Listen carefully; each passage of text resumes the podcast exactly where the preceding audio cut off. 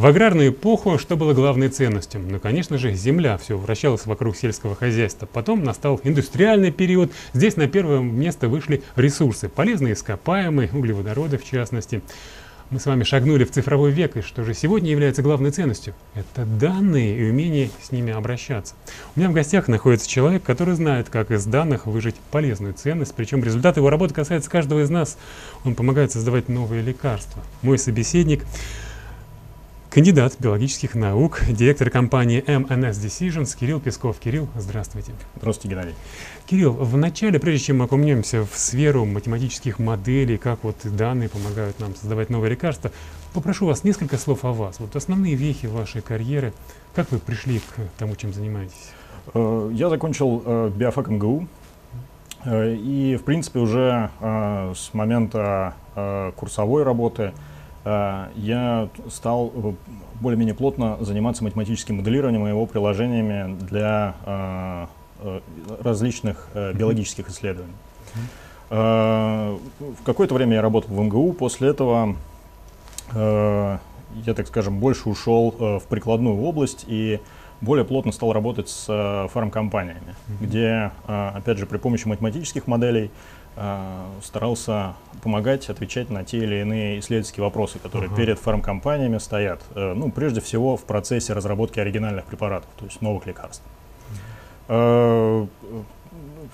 Так скажем, во время своей работы я ну, вот, был как в академической среде, так и uh-huh. работал непосредственно внутри глобальных фармкомпаний, то есть, ну, более-менее успел mm-hmm. прикоснуться к и понять, как вот происходит этот процесс. Mm-hmm. то есть вы уже просто стали, э, используя свои знания и умения, зарабатывать деньги, э, предлагать услуги для фармкомпаний? Э, ну да, естественно, этот, э, так скажем, вокруг э, фармкомпаний в мире существует э, целый uh-huh. набор сервисов, которые они должны использовать, чтобы uh-huh. более эффективно а, и, так скажем, быстро проводить процесс разработки. Mm-hmm. Вот. И один из таких э, э, научно-исследовательских сервисов, как э, применение мат-моделирования, вот, mm-hmm. предлагает э, наша компания, mm-hmm. наша научная команда. То есть с ваших слов я понимаю, что фарм-индустрии болит это самое место, что хочется быстрее создавать лекарства. Uh, ну, так скажем, uh, это естественно, потому что mm-hmm. это бизнес. И uh, чем быстрее компания выведет э, препарат на рынок, э, тем быстрее он станет доступен для пациентов, и угу. тем, э, опять же, э, более конкурентоспособной будет компания по сравнению со своими угу. э, ну, аналогами, так скажем. Угу. Вот, поэтому, э, конечно, каждая компания старается делать это как можно более э, быстро. Но тут, знаете, э, момент, на котором можно сосредоточить внимание, он больше даже говорит о эффективности вот этого процесса. Так, потому что э, если говорить о фарминдустрии в целом, и именно mm-hmm. той ее части, которая касается э, научно-исследовательской деятельности, так. последние э, 10-15 лет э, существует и ведется очень много разговоров вокруг, э, так скажем, кризиса производительности, причем именно научно-исследовательской производительности mm-hmm. в фарме. А в чем он выражается, этот кризис? Э, ну, прежде всего в том, что э, компании стали выводить э, на рынок э, меньше новых лекарств. Э, так. Что несколько парадоксально, потому что объем инвестиций и количество проектов ага. внутри э, компании, он на самом деле растет. А лекарств меньше. Да, и э, существует, так скажем, очень э, много разговоров на, э, на эту тему как это происходит, э, кто виноват, что делать uh-huh. и э, так далее. Тут вот. возникает задача, а может быть мы неэффективно всем этим занимаемся? Вот-вот. И э, один из э, моментов, который был отмечен различными специалистами, в том числе э, вот очень большой проект по исследованию э, таких вопросов, он велся в недрах э, американск, американского регуляторного органа mm-hmm. FDA, Food and Drug Administration mm-hmm. Agency. Эм, и э, одной из их рекомендаций было использование более продвинутой э, аналитической базы. Uh-huh. Вот, когда мы работаем непосредственно с э, всеми теми экспериментальными данными, преклиническими, клиническими, которые uh-huh. мы в, об, в огромном объеме генерим, когда разрабатываем лекарства. Uh-huh. Э, потому что, ну, в принципе, из, так скажем, общих соображений можно э, сказать, что, э, понимаете, э, объем данных у нас растет экспоненциально Мгм. в нашей, так скажем, э, очень продвинутой инновационной среде. А эм, когнитивный лимит человека, он, к сожалению, лимит, то есть он ограничен. Мгм. Поэтому нам надо придумывать что-то такое, что позволяет э, вот с этим вот э, об- огромным объемом данных, постоянно увеличивающимся, как-то более эффективно ра- работать. Э, и, в принципе, это может действительно послужить э, э, для того, чтобы сделать э, решение, которое применяя, при- принимает фармкомпания, когда вот разрабатывает препарат, когда двигает его из одной фазы Мгм. клинических исследований в другую, э, так скажем, потихе- поти- потихонечку составляя э, ну вот то, что мы потом увидим в инструкции по мгм. применению. Э, Вот принимать эти решения более ну, информированным образом, Мгм. чуть более э, ну, с использованием всевозможной информации, интегрируя эту информацию в принятие решения. Отлично, Кирилл. Итак, ваша студенческая деятельность выросла вот сейчас в компанию. Сколько сотрудников? Что это за люди? Расскажите, да, о вашей компании. Э, Наша компания, э, в принципе, достаточно молодая. Мы, можно так сказать, по классификации компании стартап. То есть Мгм. мы организовались э, чуть больше года назад. Мгм. Э, На данный момент э, у нас э, в команде э, 10 научных сотрудников Мгм. Э, с э, очень разным э, бэкграундом, то есть с базовым образованием и набором научных навыков. В принципе, это вообще характерно для научных групп по вот, математическому моделированию в фарме, потому что Мгм. это достаточно молодая дисциплина, и сюда приходят люди с подчас очень-очень разным опытом. Мгм. Ну вот, например, у нас, если не ошибаюсь, пять человек, кто ну, закончил МГУ, Так. и все э, С разных получается, с факультетов. разных факультетов у нас есть. И ну вот я сам э, биолог по образованию. Мгм. У нас есть э, коллеги с э, Мехмата, ВМК, физфака, биоинформатики, биоинженерии. Мгм. Вот, э, так что э, это такое вот э, свойство э, э, научных групп, подобной нашей, и в принципе, э, может быть, это позволяет еще дополнительно как-то разрабатывать новые методики. То есть нет такой, знаете, закостенелости, Мгм. четкой эм, запротоколированности нашей деятельности. Есть- Кирилл, можем какой-то конкретный пример рассмотреть? Вот была такая задача, и вот как вы решили? Э, Какими методами? Да, то есть э, э, на самом деле э, задач, э, где может применяться моделирование, э, их очень много в фарме. Мгм. И в принципе они встречаются с самых-самых ранних этапов, когда мы вот только находим мишень, куда будет мгм. э, эффективно произвести некую там интервенцию. Мгм. э, то есть проводить терапию.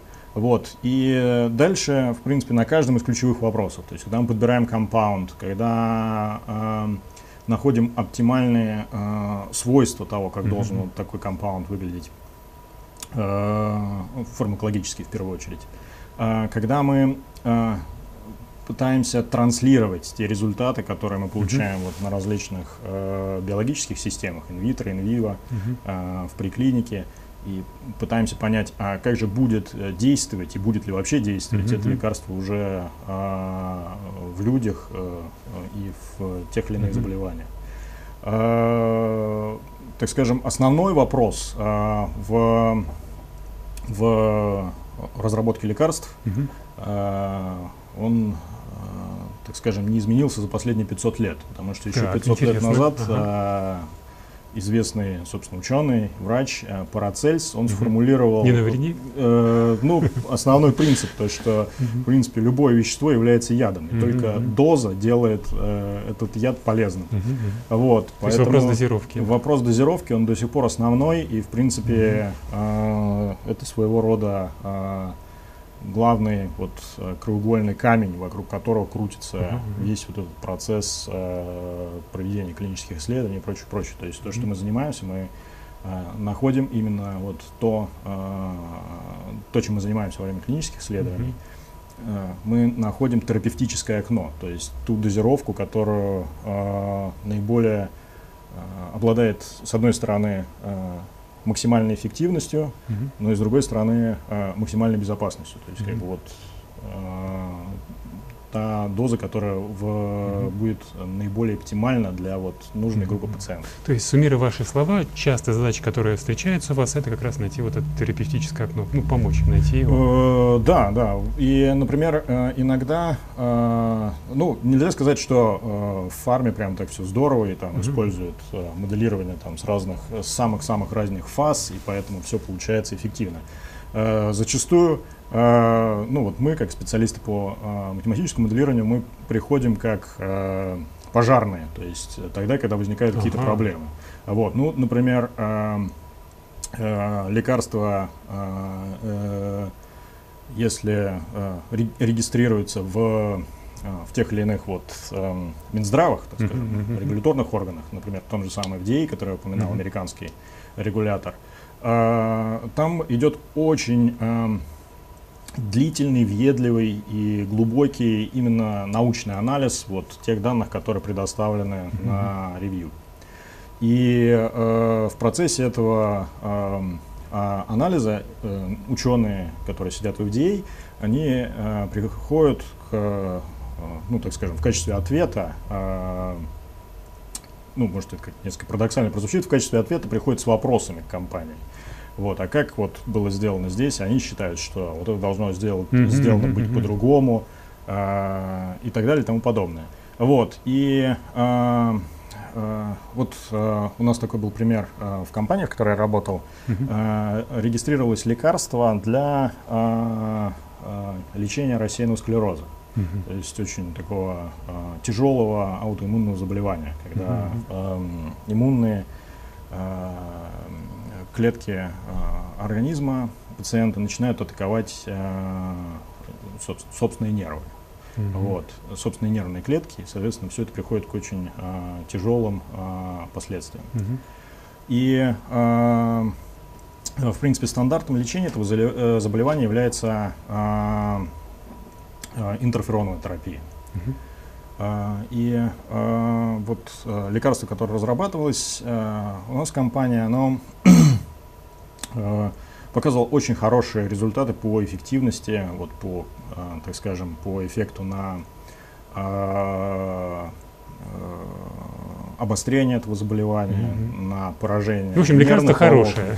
Ну, как хорошее, понимаете, это всегда uh-huh. баланс uh-huh. Э, между э, вот определенными полезными его так, эффектами uh-huh. и э, побочными. И, естественно, Э, регулятор, регулятор, когда принимает решение о том, давать или не давать это пациентам, то есть допускать uh-huh, на рынок uh-huh. или нет, он должен все это принимать в рассмотрение. Это очень ответственное решение. И, естественно, они всегда пытаются сдвинуть э, дозу э, как можно ниже, uh-huh, чтобы uh-huh. снизить э, риск э, появления побочных эффектов. Вот. И э, если представлять себе э, ну, вот то, как выглядит у нас дозовая зависимость лекарства, это mm-hmm. всегда так скажем, некая такая сигмоидная кривая, когда, mm-hmm. мы, э, когда сначала у нас появляется эффект, а потом выходит на некая плата. Mm-hmm. Вот, и получилось так, что здесь, в третьей фазе исследований, э, в силу не очень оптимального дизайна, э, может быть и в силу того, что на предыдущих фазах не очень эффективно использовалось mm-hmm. моделирование, вот, э, нельзя исключать такой момент, потому что наш департамент подключился уже вот на поле поздних этапов. Uh-huh. Вот, и э, получилось так, что в, вот, в самых э, финальных исследованиях, фаза третья, где uh-huh. уже доказывается, то есть обосновывается, э, доказывается необходимость применения этого препарата, э, они взяли две дозы и попали на вот это самое плата. То есть они по эффективности получились э, одинаковые. Uh-huh. И э, и что, это э, как-то и... вопросы FDA возникли? Да, именно, потому что они сказали, ну как, вот вы попадаете двумя дозами на плату, uh-huh. а что будет, если вы, допустим, еще поменьше доз возьмете? Uh-huh. Может, вы пр- продолжите как бы оставаться на этом самом плате, соответственно, мы можем дозу-то прописать меньше. меньше. Вот. И э, что это значит для компании? Значит, что надо провести заново э, исследование третьей фазы. Ага. Это несколько лет, это несколько Деньги. десятков миллионов, а может быть и сотен миллионов Даже долларов так. инвестиций. Ага. А, но самое в этом печальное, что лекарство не дойдет до пациентов. То есть, как бы пациенты не могут а, получать его от врачей вот просто по ну, в смысле, только в рамках только клинических исследований. Дольше, только до, угу. ну, соответственно, только по результатам вот этого дополнительного исследования.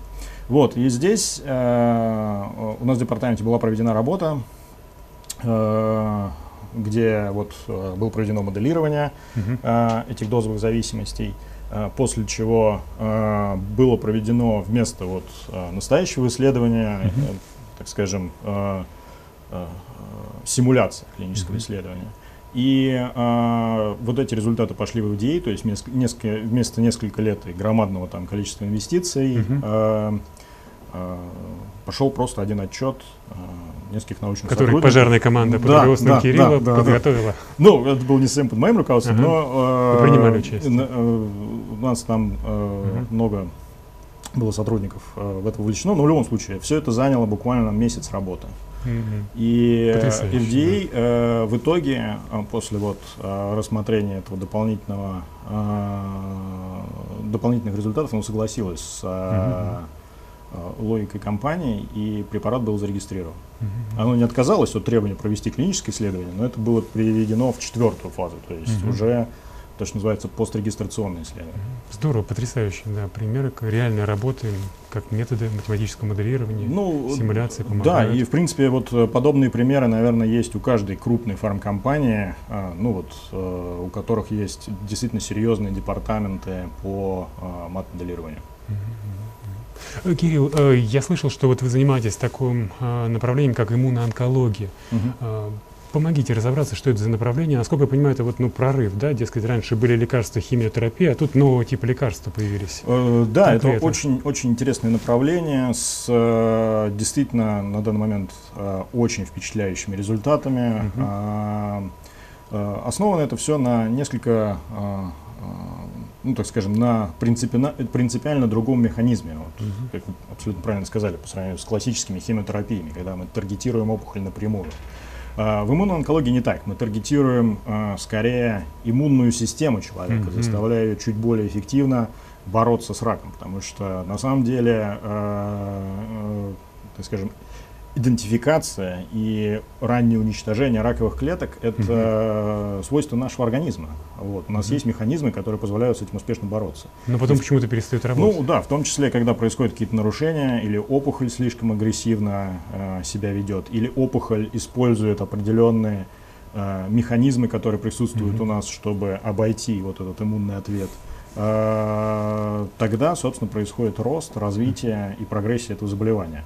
Вот, и возвращаясь к иммуноонкологии, э, сейчас э, на рынок уже выведены несколько э, э, терапий, Эм, И э, причем в очень таких э, сложных для лечения эм, э, индикациях, то есть назначениях. Мгм. Это э, уже э, действительно очень такие эм, э, поздние формы меланомы, рака легкого.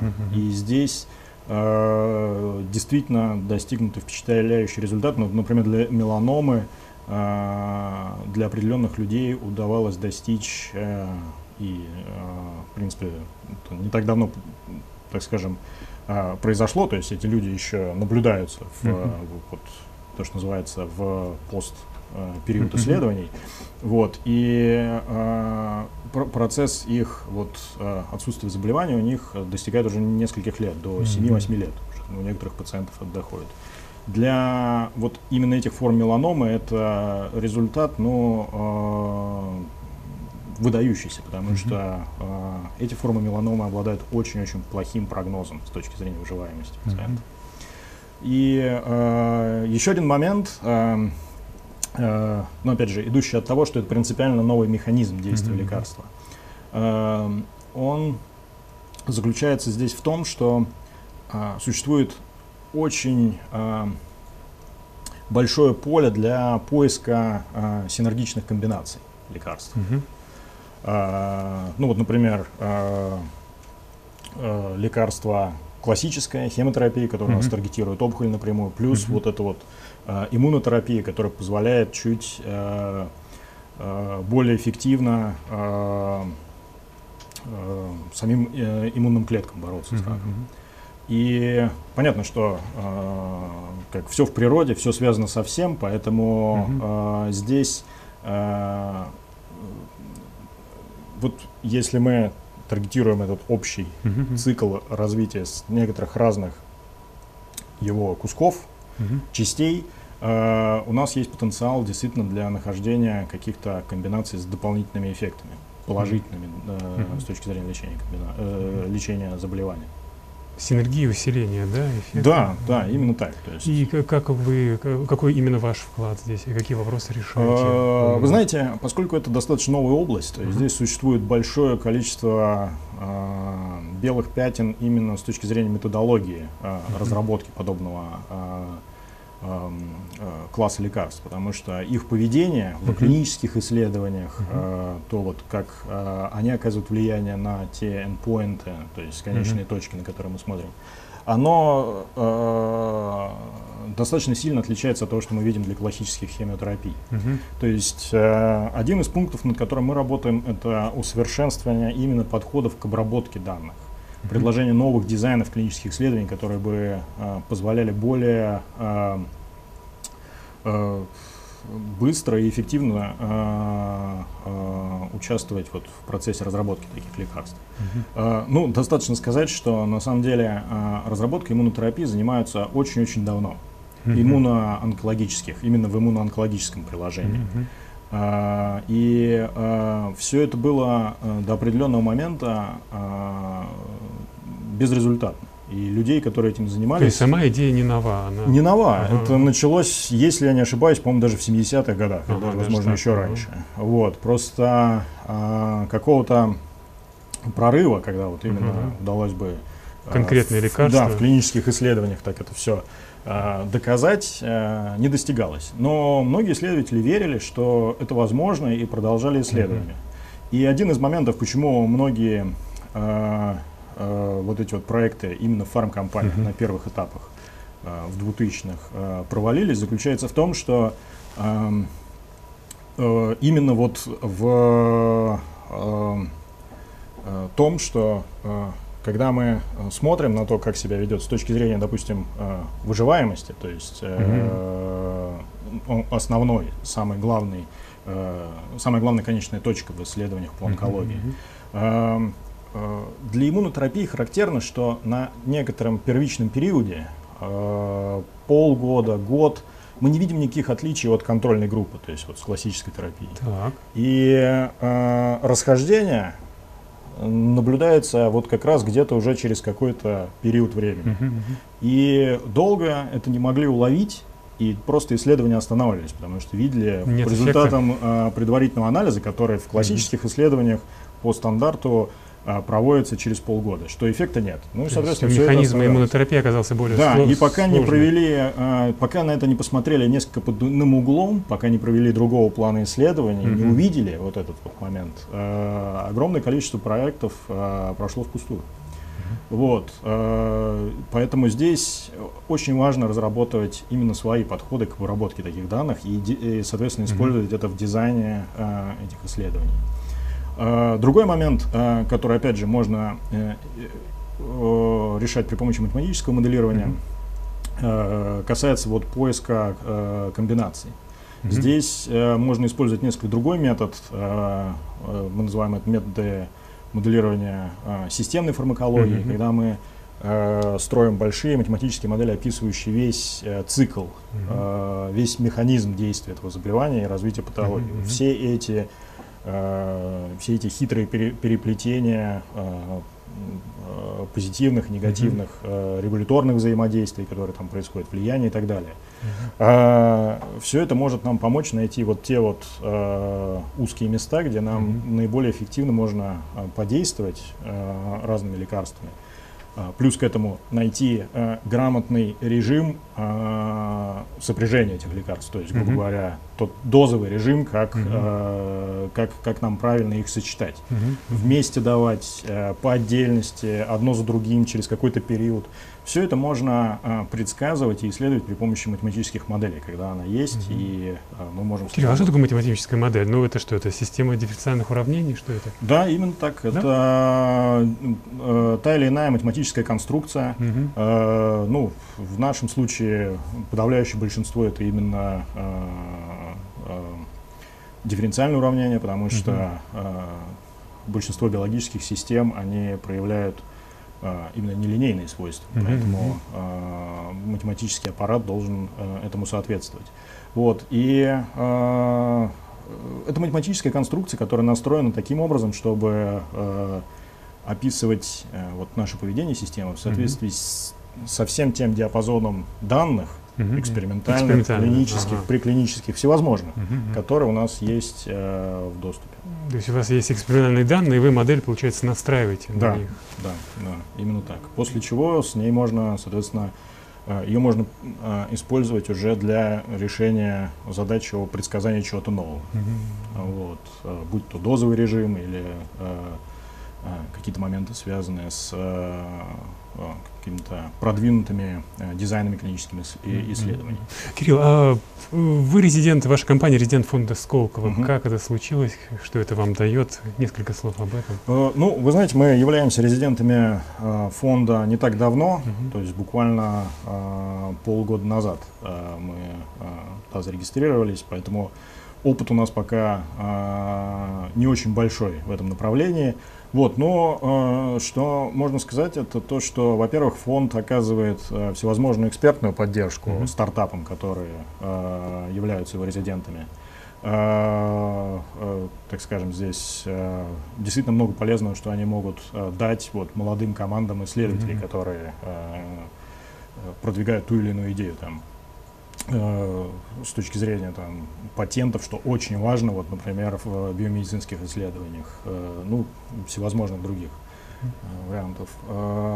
Другой момент – это, опять же, существуют определенные налоговые льготы, которые также позволяют быть чуть более конкурентоспособными, потому что вот, например, в нашем случае мы конкурируем исключительно с командами, которые базируются на Западе а, в Америке и в Европе. А что так, у нас нет таких э, команд? Ну, практически нет. У нас практически, э, поскольку у нас не так э, бурно и сильно развита угу. разработка именно оригинальных препаратов, потому что ну, наши компании, они традиционно больше сфокусированы на разработке дженериков или биоаналогов.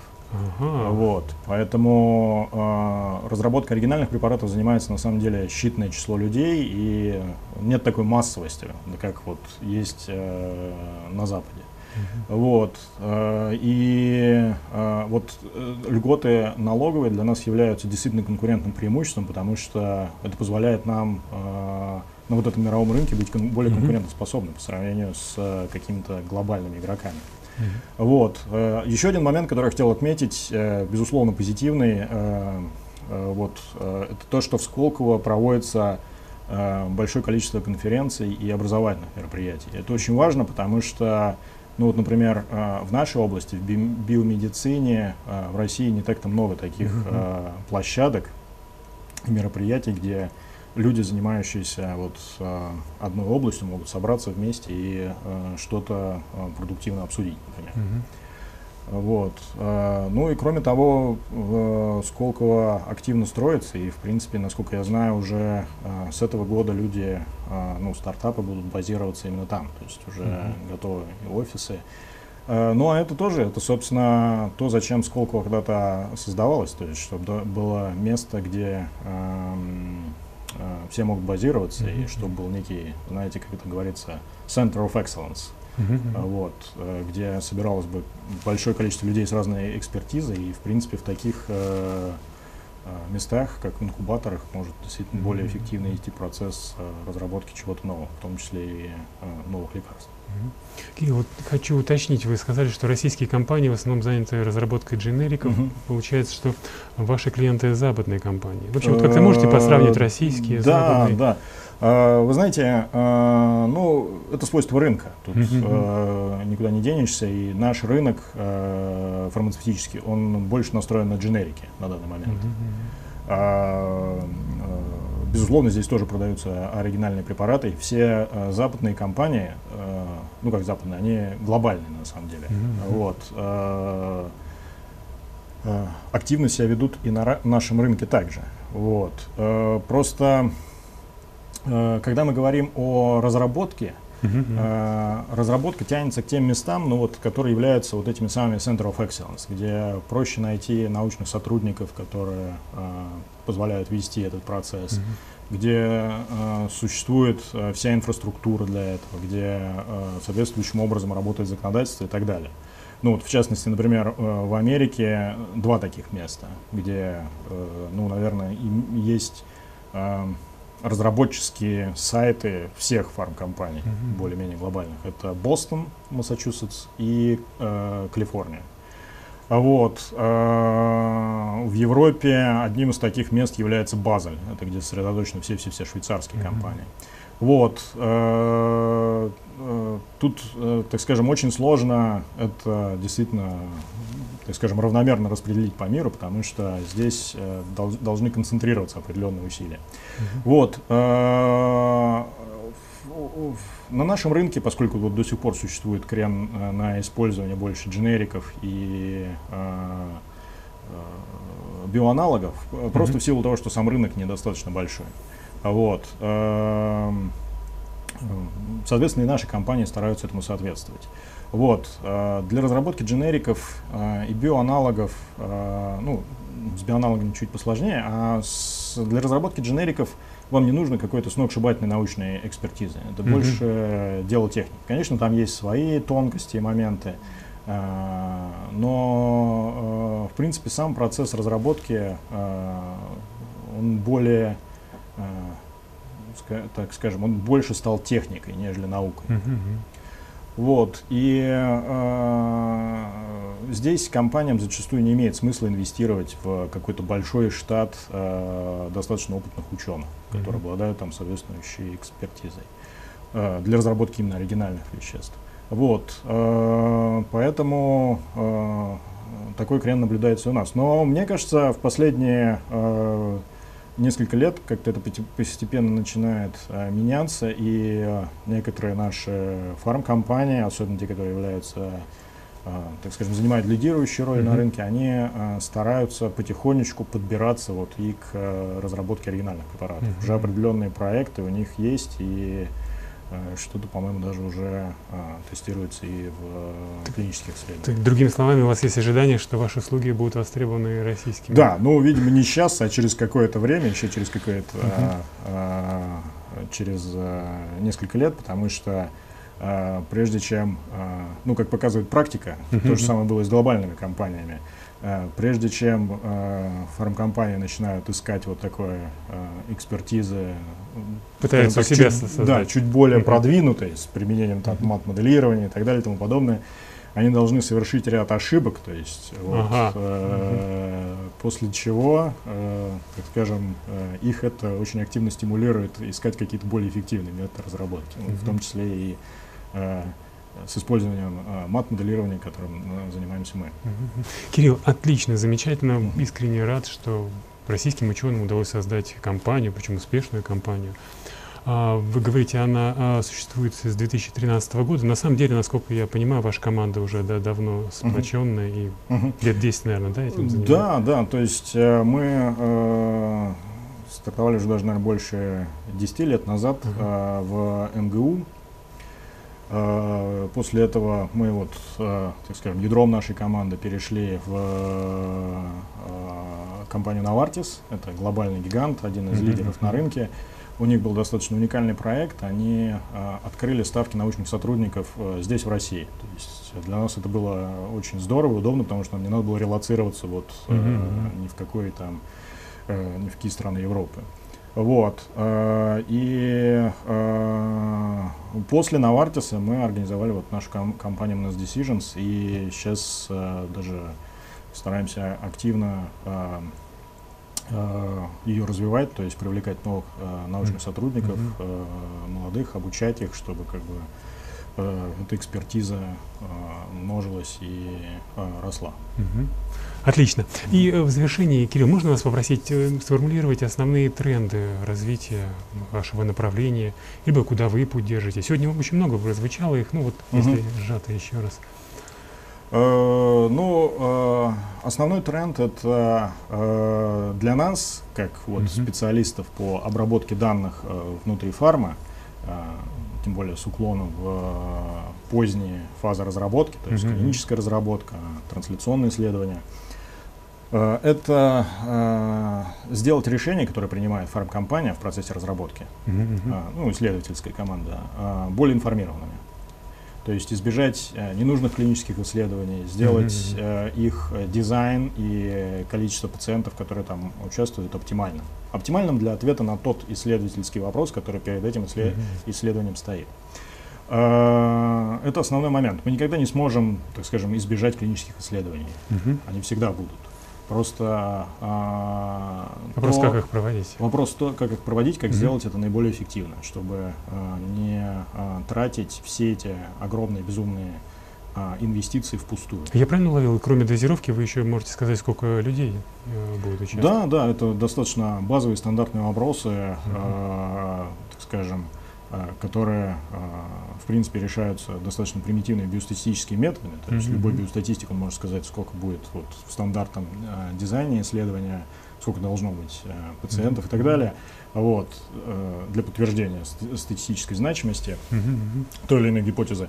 Вот. э, Но э, то, что можно сделать при помощи моделей, можно сделать это еще чуть более продвинутым. Мгм. Вот. Э, То есть можно использовать какие-то адаптированные дизайны привлечением более продвинутых методов Мгм. статистики. Все это в итоге по так скажем, э, э, позволяет выудить максимум информации из этих данных, а значит потенциально и э, меньше привлекать пациентов, чтобы Мгм. доказать ту или иную гипотезу. Мгм. Отлично, Кирилл. Спасибо огромное, что нашли время, уделили нам, пришли в студию, рассказали о столь интересном направлении, о вашей компании. Желаю всяческого развития, успехов. Спасибо большое, спасибо. Мне очень приятно напомнить, что сегодня у нас в гостях был э, кандидат биологических наук, директор компании MNS Decisions Кирилл Песков. Всего доброго, до свидания.